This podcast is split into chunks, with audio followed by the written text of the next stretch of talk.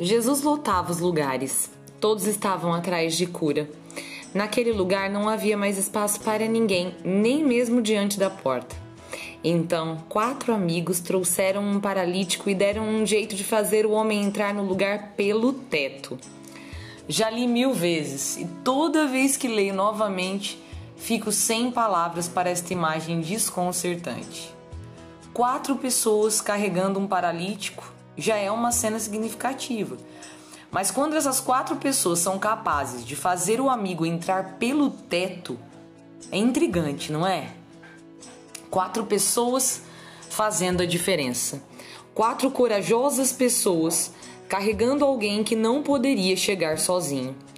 Quatro seres humanos deixando de cuidar da própria vida, dos próprios problemas, deixando de perder tempo com murmurações, com discussões vãs, com vaidades, só para cuidar do outro, de um outro que importava para eles.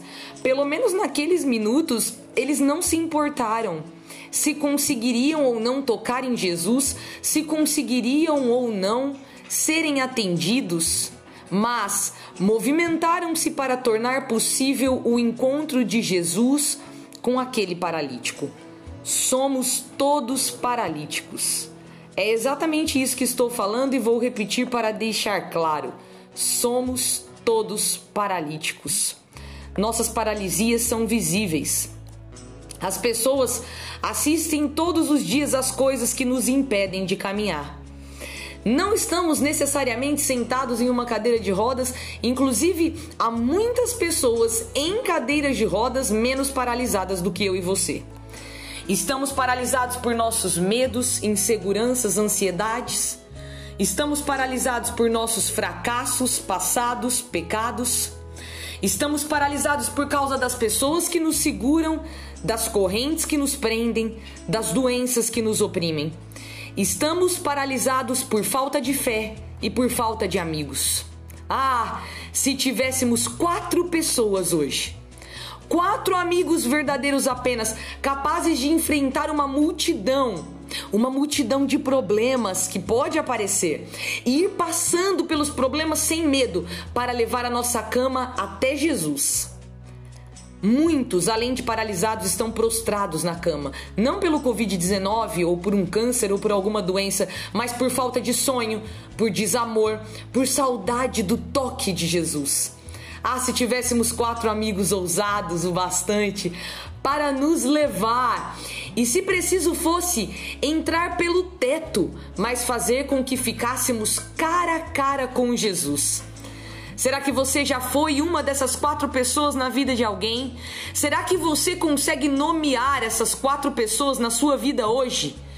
Quem são as pessoas que te carregam e tentam a todo custo te levar até Jesus apesar das suas paralisias. Eu vou fazer de novo essa pergunta. Quem são as pessoas que carregam você e tentam a todo custo te levar até Jesus apesar das suas paralisias? Nenhum momento no Evangelho temos relato dizendo que o paralítico era uma pessoa incrível, lutadora, grata pela vida apesar de seu problema. Não sabemos qual era o seu caráter e nem tampouco como era sua conduta diária, se era ou não alguém admirável, se era ou não alguém que merecia. O que sabemos é que tinha quatro pessoas que eram por ele e que fizeram por ele o que ele realmente precisava: ser carregado.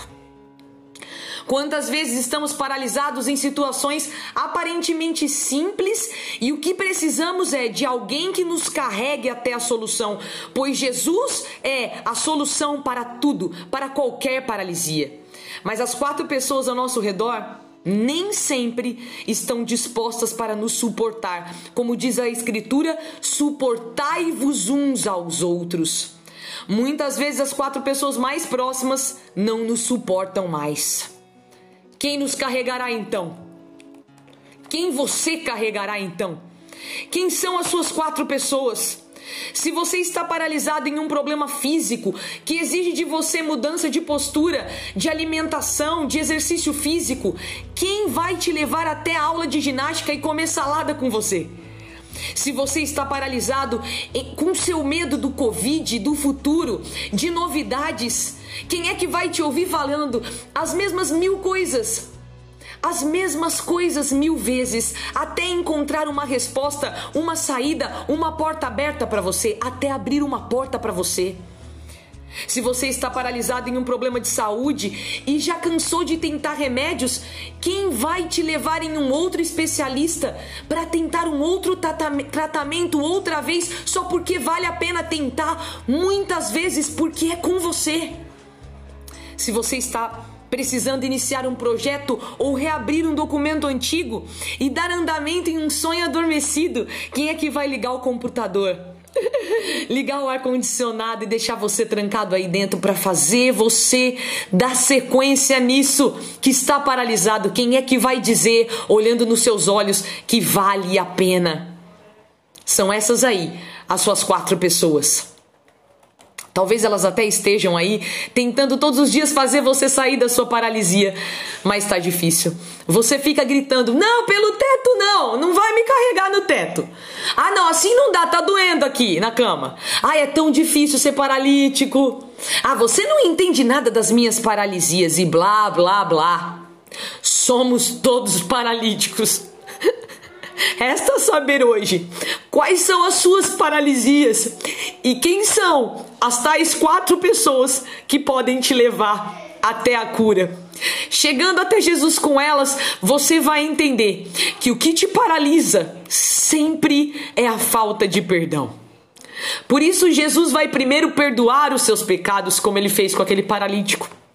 E depois Jesus te ordena, ele não diz, ele ordena: levanta-te, pega a tua cama e vai para casa. É, já é hora de deixar de ser paralítico, é hora de se movimentar, levantar, pegar a cama velha e ir para casa. Com tanto lugar para ir, Jesus mandou o paralítico caminhar até a casa dele. Por que será? Porque a sua casa é o primeiro lugar que você precisa curar as paralisias e movimentar-se, movimentando o perdão. E se estiver andando muito, se você estiver correndo até na sua vida espiritual, meu irmão, minha irmã, carregue alguém hoje. Tem sempre alguém precisando ser carregado e esperando um olhar. Seja você hoje uma das quatro pessoas na vida de alguém.